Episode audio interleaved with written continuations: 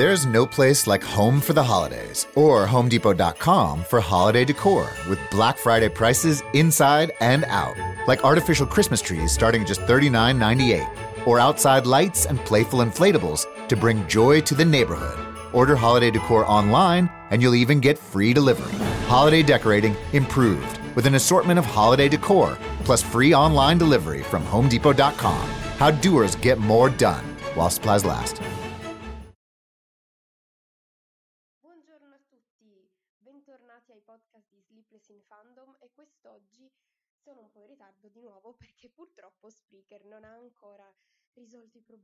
Tecnici di cui insomma vi ho parlato negli scorsi podcast, non riesco ancora a registrare e andare in onda tramite l'app da computer, quindi sono qui che mi sto arrangiando un pochino per cercare di rimediare, ma comunque l'argomento di oggi, come parzialmente anticipato nelle settimane pre- scorse, insomma, ho deciso di dare una chance, visto che sono sempre tanto prevenuta verso eh, tutto quello che è il panorama di serie TV italiano,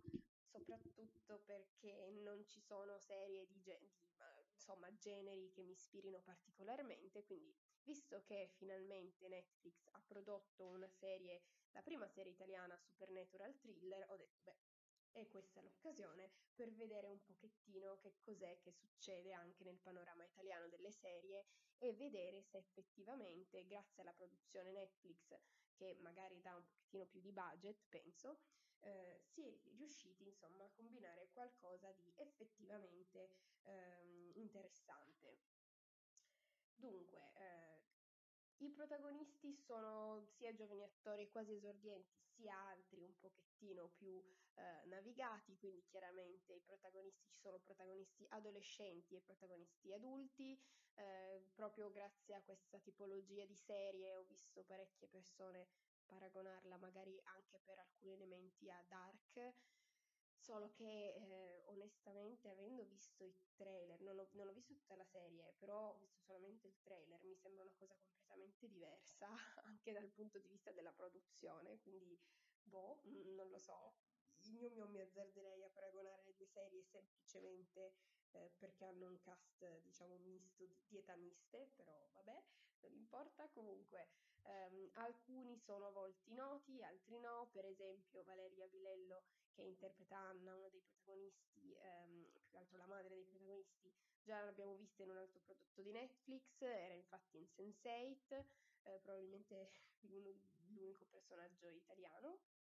Poi eh, a interpretare eh, il padre di Anna c'è Luca Lionello che ha già partecipato a moltissimi progetti, tra cui anche Squadra Antimafia Palermo Oggi e La Passione di Cristo di Mel Gibson, film del 2004. Eh, abbiamo poi anche Alessandro Tedeschi che ha partecipato al film Netflix, Netflix Lo Spietato e anche ad altri progetti chiaramente, mentre per quel che riguarda gli attori un pochettino più giovani abbiamo Federico Russo che era diventato già famoso per la sua interpretazione nei Cesaroni, quindi penso che sia l'unico del cast giovane che tutti quanti conosciamo. Poi a interpretare sua sorella gemella c'è Margherita Morchio, che è già stata protagonista del film del 2018 Succede.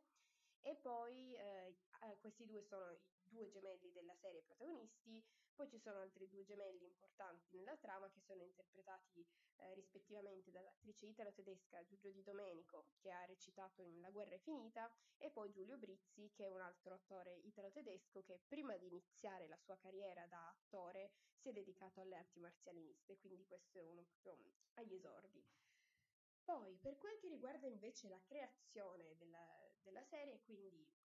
chi è che ha creato questa serie? Ci sono Ezio Abbate che è già sceneggiatore di Suburra e co-creatore della serie eh, Sky Diavoli e a fianco a lui abbiamo eh, invece Iva- Ivano Fachin che eh, è uno degli sceneggiatori di Liberi di Scegliere e eh, che è un, prodotto, un, pro- un prodotto RAI e eh, con questo progetto ha lavorato anche con altri due creatori di Puron, quindi Giovanni Galassi e Tommaso Matano. Dunque, ehm, queste sono le premesse così, diciamo, principali tecniche, eh, le informazioni base della serie. Adesso dedichiamoci un pochettino più al soggetto, quindi a quello che comunque mi ha convinto a iniziare questa serie, perché chiaramente avendo visto il trailer ho detto ma questo sembra un prodotto interessante, vediamo un pochettino che cosa succede. La cosa anche bella che ha questa serie è che parte proprio da elementi reali eh, italiani, quindi del nostro paesaggio, della nostra storia, finalmente riescono a sfruttare queste cose in modo un pochettino mh, più, diciamo, fantasioso rispetto magari eh, a quello che fanno di solito.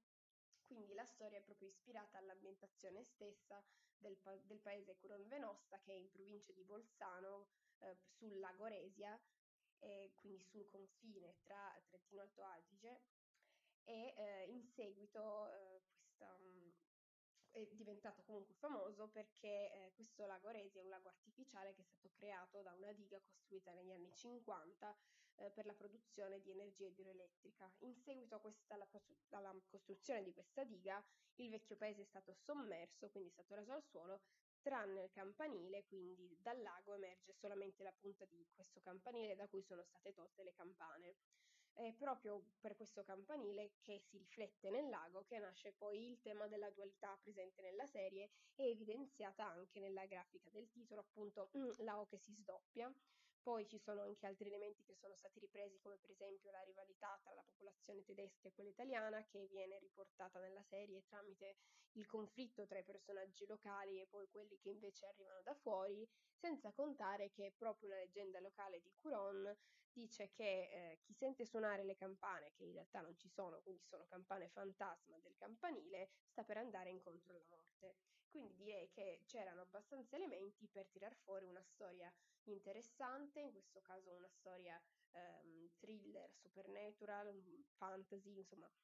un, anche un po' mystery, diciamo, che eh, onestamente andando a cercare un po' su internet ho visto che per esempio su, sul sito TV Time la serie viene definita come un sci-fi, quindi science fiction, fantascienza, ma non c'entra niente assolutamente, e ben altro, molto più sov- elementi sovrannaturali, però appunto non c'è una spiegazione scientifica se non le leggende locali, quindi è proprio così, forse un pochettino più sull'horror, ma proprio leggermente, nemmeno più troppo. Comunque, parliamo della, della, storia che inizia con un flashback di un omicidio che coinvolge uno dei personaggi principali e poi ci riporta al presente con la famiglia dei protagonisti che arriva a Curon. Eh, la madre Anna torna a Curon dopo aver vissuto per 17 anni a Milano e porta i suoi figli, due gemelli, Mauro ed Aria, nell'albergo gestito da suo padre, il quale non vuole però che loro restino lì, non vuole proprio, li, li manda subito via, ha questo atteggiamento super scontroso sin dall'inizio e eh, ben presto i due ragazzi si rendono anche conto che la loro famiglia è molto odiata dai compaesani perché a quanto pare ha avuto un ruolo chiave nella distruzione del vecchio paese. Questa spiegazione però non è resa chiara sin dall'inizio, anzi c'è un pochettino di confusione iniziale per cui ogni dove, dove comunque vadano, si girano, c'è qualcuno che sa chi sono e li odia a prescindere, li tratta male. Quindi questa cosa inizialmente tipo, ok, va bene, datemi una motivazione perché se no, insomma, non capisco che cosa sta succedendo. Um, poi vabbè ci sono altri elementi che mi hanno fatto faticare durante la visione dei primi episodi, per esempio appunto la mancanza di spiegazioni per la maggior parte delle cose che succedono e la scarsa caratterizzazione dei personaggi, cioè ci dobbiamo accontentare della rappresentazione superficiale iniziale che ci dice chi si comporta in modo più scorbutico, eh, chi no, chi fa un po' il bullo, chi no, ma senza approfondire troppo, non sappiamo che cosa succede nella testa di questi personaggi, sono, le cose sono così e non ci avviciniamo troppo, soprattutto nei primi episodi e anche il motivo dell'apparente ostilità del padre di Anna verso di lei e la sua famiglia è abbastanza strano, soprattutto perché eh, è la prima volta che incontra i propri nipoti, cioè non li ha mai visti in vita sua, non, non batte ciglio quando questi arrivano e dice no, voi non potete stare qui, andatevene. Ok, va bene, ma mh, mm, sei un nonno che vede per la prima volta i nipoti di 17 anni, non ha visto la figlia, non si capisce perché, infatti inizialmente dice, boh, va bene, ok, magari dando un pochettino più di contesto sarebbe stato semplice, ma un pochettino di più, insomma, eh, capire quello che stesse succedendo, ma vabbè, non importa, è stata evidentemente una scelta quella di lasciare la confusione iniziale nello spettatore. È una scelta però un pochettino azzardata perché se magari chi inizia la serie è già magari un pochettino titubante, si trova davanti a queste difficoltà e pensa magari, vabbè, eh, se la serie è così, se non mi dici cosa succede, se non capisco cosa succede, smetto di guardare. C'è questo rischio molto alto.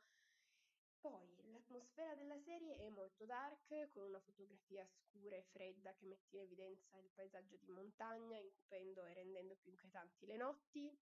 In alcuni casi bisogna dire che ci sono inquadrature interessanti, in altre non, non, è che mi abbiano convinto particolarmente, bisogna vedere anche qui il montaggio, come è stato fatto, insomma, le scelte autoriali eh, che possono piacere o meno. E eh, una delle prime cose che ho notato, eh, oltre vabbè, alla mancanza di spiegazioni iniziali, a livello sia di eh, elementi di trama sia elementi visivi, è che c'è stata un po' una tendenza in questa serie a notare quello che è un grande classico cinematografico, vale a dire Shining.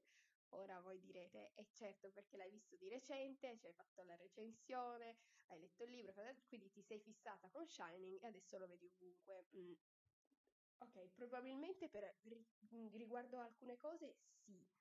riguardo ad altre no, è proprio esplicita la citazione. Um, inizialmente alcuni riferimenti sembravano casuali, ho detto magari sono io che li vedo, però um, addirittura poi sono state ricreate proprio alcune scene, per esempio quella dell'accetta,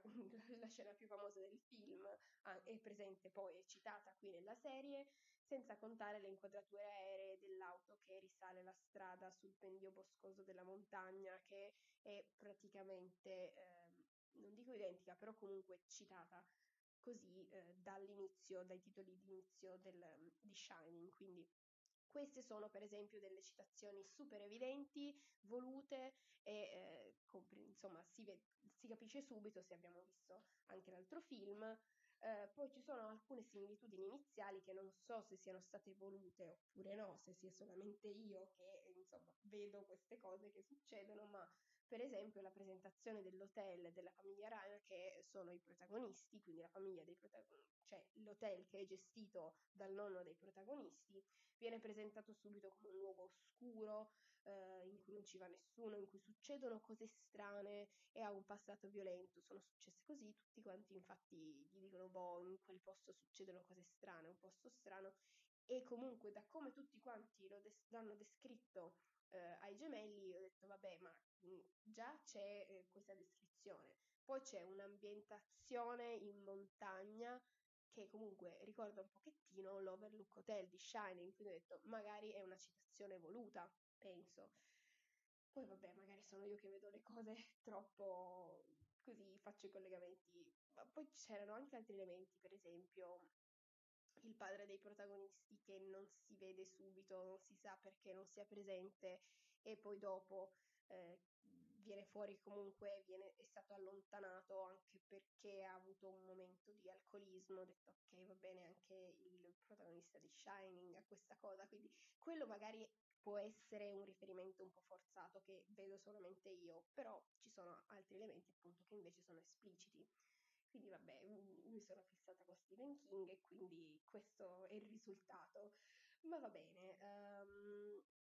poi, altre cose da dire di, di questa serie è che, ecco, un'altra cosa che mi ha fatto pensare comunque a Shining è stata la scelta di usare nella colonna sonora dei rumori descrittivi comunque che creassero atmosfera.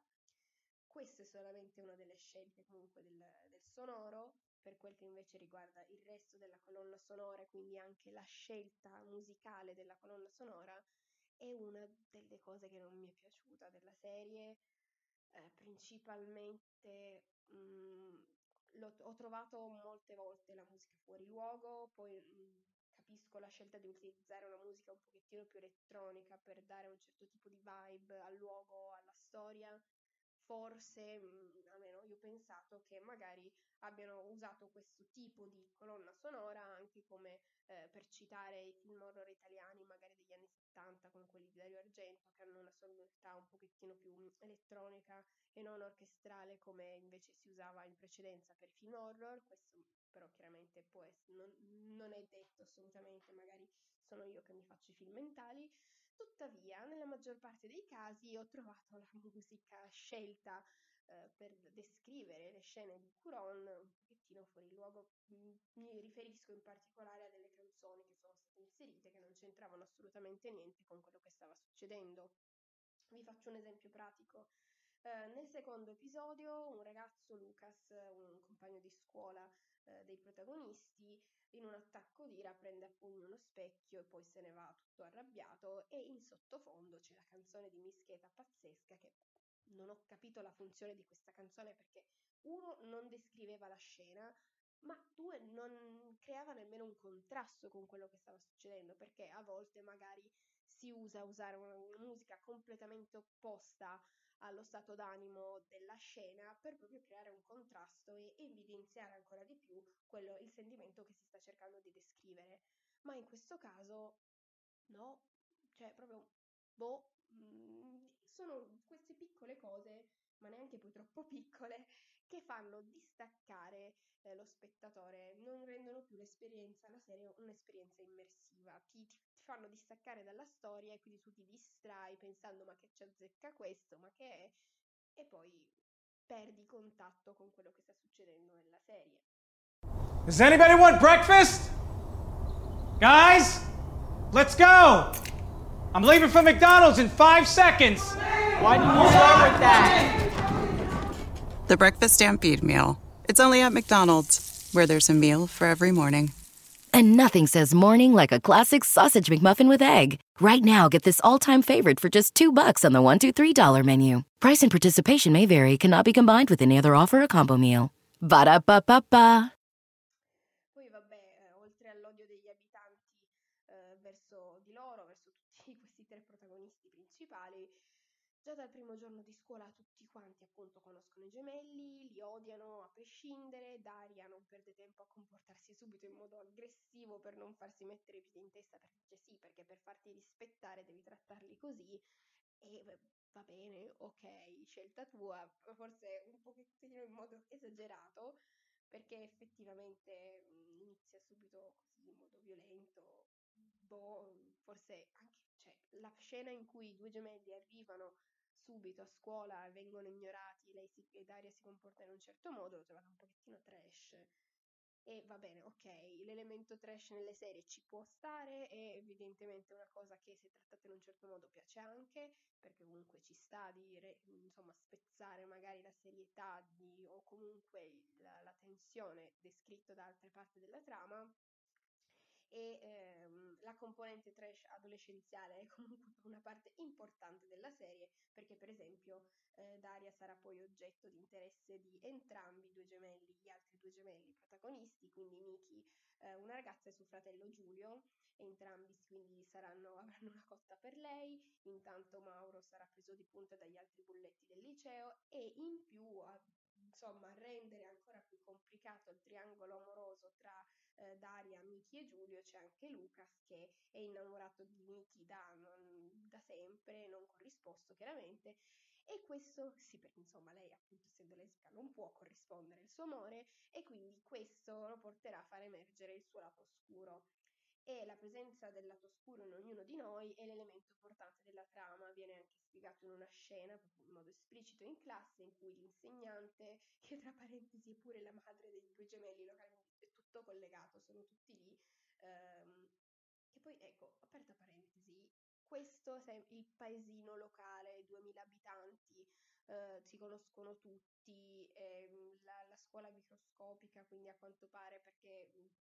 insomma si conoscono tutti e poi c'è questa scuola che in realtà è pazzesca, ha una palestra enorme che io ecco, nelle scuole italiane penso di non aver mai visto una cosa del genere, eppure lì in questo paesino di montagna dimenticato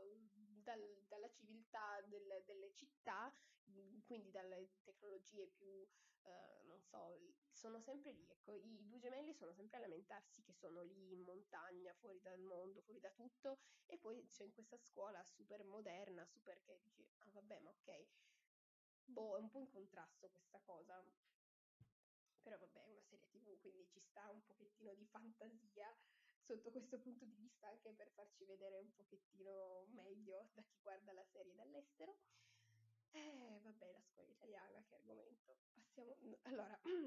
sto andando fuori tema, stavamo parlando dell'elemento oscuro dentro ognuno di noi, della dualità dell'animo, che appunto questo insegnante racconta che la storiella dentro ognuno di noi eh, vivono due lupi, un lupo è calmo e gentile, l'altro lupo invece è eh, oscuro, eh, spietato, rabbioso, insomma. E quindi questa storia, la Dr. Jekyll e Mr. Hyde, prenderà poi vita mh, propriamente con lo sdoppiamento della personalità che nasce proprio dal lago che appunto era già eh, oggetto di leggende locali. Tutta questa storia della dualità, quindi ehm, ripetuta sia dal fatto che appunto ci sono i gemelli, quindi sono, c'è un, è un doppio, ehm, poi appunto Curon le, le persone sono bilingue, parlano sia italiano sia tedesco, quindi anche qui eh, doppia, eh, doppia lingua, poi insomma tutte cose sono doppie, doppie, doppie e ehm, l'elemento dello sdoppiamento della persona può anche essere visto nel, per esempio nel riflesso che appunto ha il campanile dentro il lago. Una cosa che non hanno propriamente spiegato e che io sono ancora qui a domandarmi perché e cosa non hanno spiegato, per esempio, chi fossero i, so, i patroni locali, i santi locali che ci sono nella processione. Ci sono, c'è la statua di questi due, non si capisce se siano gemelli, se siano, che cosa siano, però mi è sembrato un elemento importante, visto che eh, ce lo fate vedere più volte mentre sono in chiesa, poi durante la processione. Eh, sono due, quindi anche qui un altro elemento di dualità che però non viene assolutamente spiegato. Rimane un'incognita che è buttata lì, magari chi è che conosce il paese, chi è che conosce già Curon sa che cosa sono, o magari non, non si sa se siano dei, insomma, dei santi inventati apposta per la serie oppure se fossero già lì. Se... Non è spiegato e secondo me questa cosa invece sarebbe stata da dire perché sembrava importante che visto che poi il prete anche lì ogni tanto compare, ogni tanto no, non capisci se sia buono o cattivo, è un po' inquietante. Vabbè. Ecco, eh, questa cosa del non spiegare del tutto è stata secondo me uno degli elementi che ha reso magari un po' difficile andare avanti inizialmente per la serie, perché eh, a parte il fatto che ho trovato un pochettino lenti alcune, alcuni momenti per cui andare avanti non è stato subito semplice. Visti i primi due episodi ero indecisa se andare avanti, c'erano degli elementi che mi incuriosivano, che mh, volevo vedere come sarebbero stati sviluppati, però allo stesso tempo ho trovato un pochettino la visione inizialmente un po' pesante, quindi ero indecisa, ho detto vabbè, ho detto che voglio vedere questa serie, voglio farne anche la recensione, quindi andiamo avanti. E quindi poi ehm, mi sono poi ritrovata abbastanza interessata, se non quasi anche più coinvolta nella storia, a partire però solamente dal quarto o quinto episodio, quindi capite che non è possibile che in una serie di sette episodi tu inizi evidentemente a capire tutto quello che sta succedendo e quindi a interessarti di più al futuro dei protagonisti dopo 4-5 episodi, cioè oltre metà. La maggior parte magari degli spettatori si ferma prima.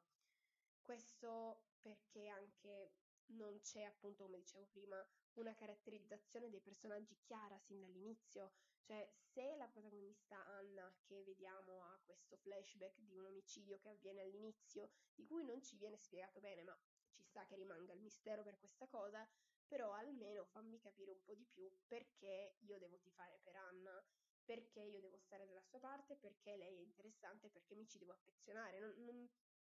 a parte il fatto che lei è la madre dei due protagonisti, non, non ci sono altri elementi che ci facciano, diciamo, appassionare a lei. Non, non capiamo perché se ne sia andata, ehm, non capiamo bene le cose del suo passato, poi vabbè ci sono flashback, ma appunto nei vers- oltre la metà della serie. E quindi quando poi succede qualcosa a lei, senza fare spoiler, però le succede qualcosa, comunque tu come spettatore inizialmente non, non, non è che ti importa particolarmente di lei perché fino a quel momento non l'hai capito come personaggio. Quindi secondo me questo è un po' un errorino di sceneggiatura, avrebbero dovuto rendere magari più amabile, più um, fare impersonare di più il, lo spettatore in lei per comunque farci capire che eh, se le succede qualcosa è una cosa che ci deve importare parecchio. Poi va bene, eh, il nonno, quindi il padre di Anna, non, anche lì è un po' difficile capire la sua personalità. Vediamo poi cose che succedono, però sempre oltre, sempre secondo me troppo tardi. Prima dovevano esserci un pochettino più di descrizioni, capire anche meglio il rapporto tra di lui e sua figlia e capire perché sia così freddo anche nel confronto dei suoi stessi nipoti, che non ha mai visto. Cioè, secondo me quello, boh, capisco che voglia proteggerli, che li voglia mandare via, però non lo so, rendere un pochettino meglio la cosa, quello sarebbe stato sì, interessante. Poi vabbè, riemergono altri personaggi che subito non si capisce che cosa c'entrino, ma poi comunque è abbastanza chiaro che riguardino il passato di Anna, quindi c'è per esempio questa, questa sua vecchia fiamma, Albert, che poi chiaramente è il padre degli altri gemelli perché è tutto collegato, sono, sono, sono quelli i protagonisti, tutti loro, e quindi tutte le cose principali ruotano intorno a loro e ehm, comunque appunto i personaggi principali. Iniziamo un pochettino più a, interess- a, comunque a capirli nel corso degli episodi andando avanti anche Lucas che vi parlavo appunto prima di lui che è innamorato di Miki eh, iniziamo poi a vedere la sua, fam- la sua, famiglia, la sua casa, vediamo che cosa gli succede ed è forse uno dei personaggi sviluppati meglio inizialmente non mi piaceva troppo, poi è iniziato a diventare sempre più interessante e quindi effettivamente è uno dei personaggi più riusciti. Quelli che invece così eh, gli altri magari al- cioè, sotto alcuni punti di vista li ho trovati un po' piatti e quindi vabbè. Eh. Comunque, eh, un'altra cosa di, di, questa serie che mi ha lasciato, cioè più, più che altro mi ha fatto domandare, ma è veramente così, cioè nel senso, ok, è una serie tv, ma tutti quanti hanno un fucile, cioè, non lo so, non, qual, chiunque in questa serie sa sparare, è in possesso di un fucile, quindi noi qui non siamo in America, siamo in Italia, capisco che eh, vadano a caccia, che siano in montagna, eccetera, ma che ogni singolo individuo di questa serie sia in possesso di un fucile con il mirino, le cartucce, tutto quanto, e tutti quanti lo sappiano usare, perché chiunque lo frega a qualcun altro, lo prende, lo usa senza problemi, ok, va bene, quindi Curone è un posto abbastanza pericoloso da visitare, se davvero è così, cioè, boh, ok, va bene, questa cosa mi ha lasciato un po' perplessa, ma vabbè. Poi altre cose da dire è che comunque ehm, la trama appunto inizia a diventare più interessante verso la seconda metà e comunque penso che come finale sia molto interessante e mi ha stupito rispetto comunque ad altre serie, secondo me ha osato di più e è stato più, um, più inaspettato. Probabilmente l'ultimo episodio è forse comunque il migliore appunto per, questa, um, per questo finale, però cioè, l'inizio, come per esempio il primo episodio, quello che dovrebbe spingerci poi ad andare avanti, non coinvolge abbastanza, quindi i primissimi episodi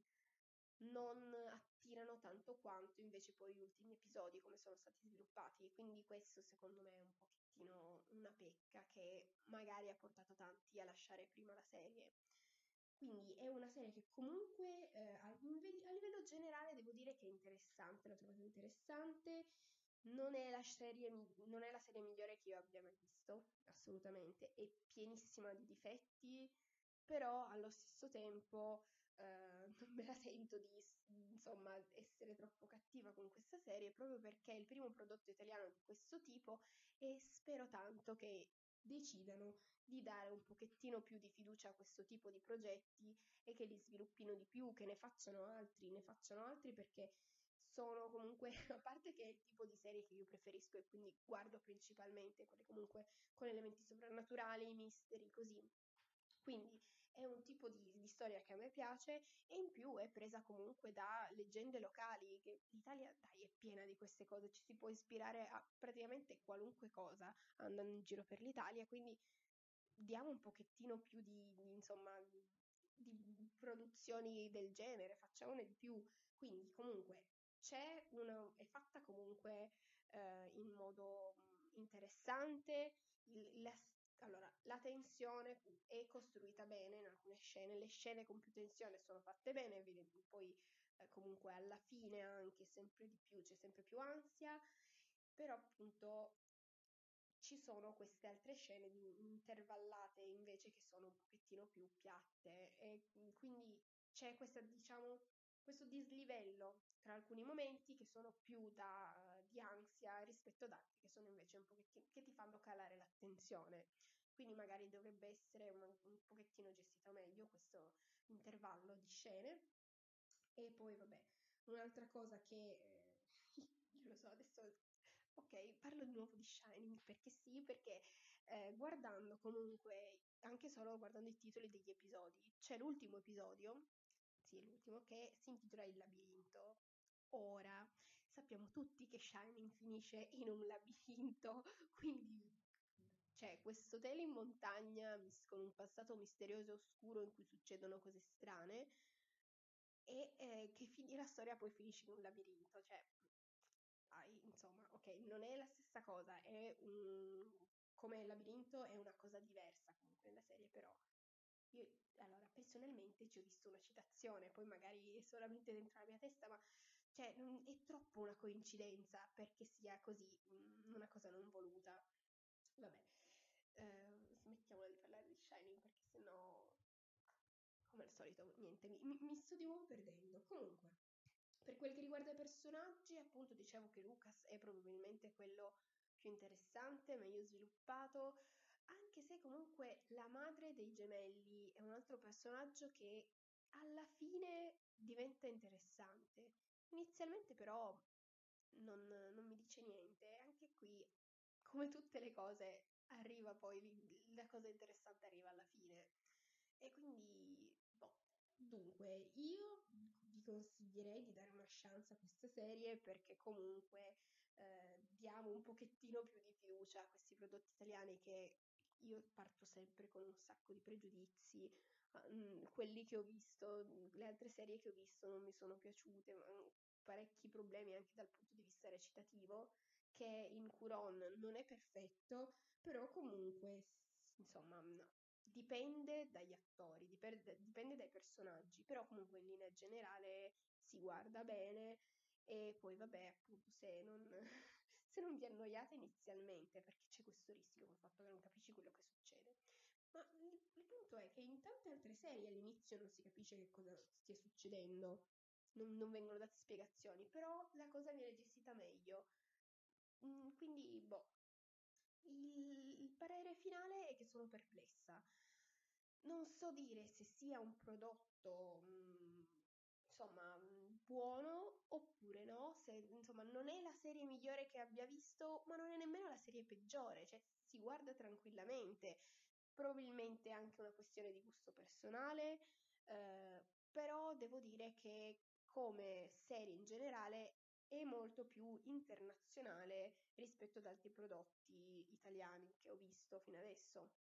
Quindi spero che comunque Netflix anche eh, punti più verso questo tipo di prodotti e eh, ci diano altre serie del genere, magari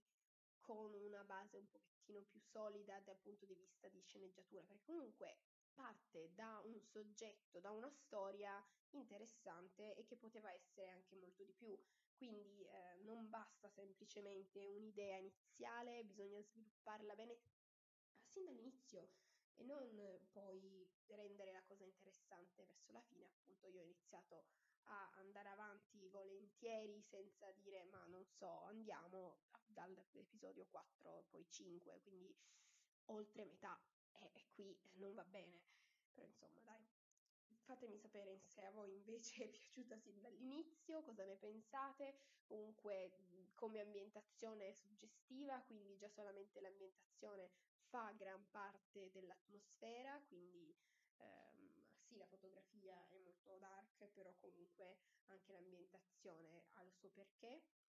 E quindi suppongo che dopo questa serie il turismo a Curona aumenterà in modo esponenziale, però ci sta, è un, un ambiente comunque che se, probabilmente vale la pena vedere dal vivo, cioè senza probabilmente, sicuramente, perché comunque il campanile c'è nel lago e quindi insomma vedere dal vivo questa particolarità deve essere senza dubbio interessante.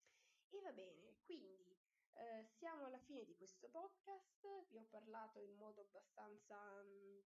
in alcuni casi un po' vago della serie, ma non volevo spoilerare tutto, come insomma di solito non voglio fare spoiler perché eh, le recensioni che faccio sono più che altro un invito a guardare le cose o comunque dire un mio parere senza rovinarvi la visione della serie. Eh, noi ci sentiamo domenica prossima, probabilmente parlerò di un film e non di una serie, perché comunque ultimamente sto facendo sempre solo serie tv, questo principalmente perché non uscendo film al cinema mi trovo un po' in difficoltà a trovare cose insomma, di cui parlarvi, però eh, adesso poi ricominceranno insomma, a uscire film poi ad agosto, quindi vedremo cosa succederà. Vi ringrazio per essere rimasti fino adesso ad ascoltare, vi ricordo che potete trovare Sleepless in Fandom su eh, Facebook, Twitter e Instagram e sul sito quindi sleeplessinfandom.altervista.org che eh, lì potete trovare comunque tutti gli altri podcast divisi per genere, quindi recensioni di serie tv recensioni di film, divisi anche i film degli Oscar e divisi per genere, quindi eh, fantascienza, horror, ehm, animazione, insomma sono divisi per tipo e eh, quindi potete insomma trovare un pochettino più facilmente se c'è qualcosa che vi interessa. Quindi vi do appuntamento al prossimo podcast, a domenica prossima, ciao a tutti e grazie per l'ascolto. Ciao ciao, alla prossima!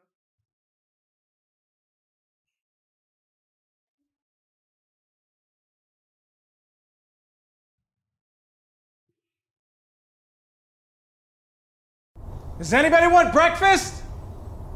Guys, let's go! I'm leaving for McDonald's in five seconds. Why didn't you start with that? The Breakfast Stampede Meal. It's only at McDonald's, where there's a meal for every morning. And nothing says morning like a classic sausage McMuffin with egg. Right now, get this all-time favorite for just two bucks on the one, two, three dollar menu. Price and participation may vary. Cannot be combined with any other offer or combo meal. Ba da ba ba ba. The Medicare annual election period deadline is coming soon.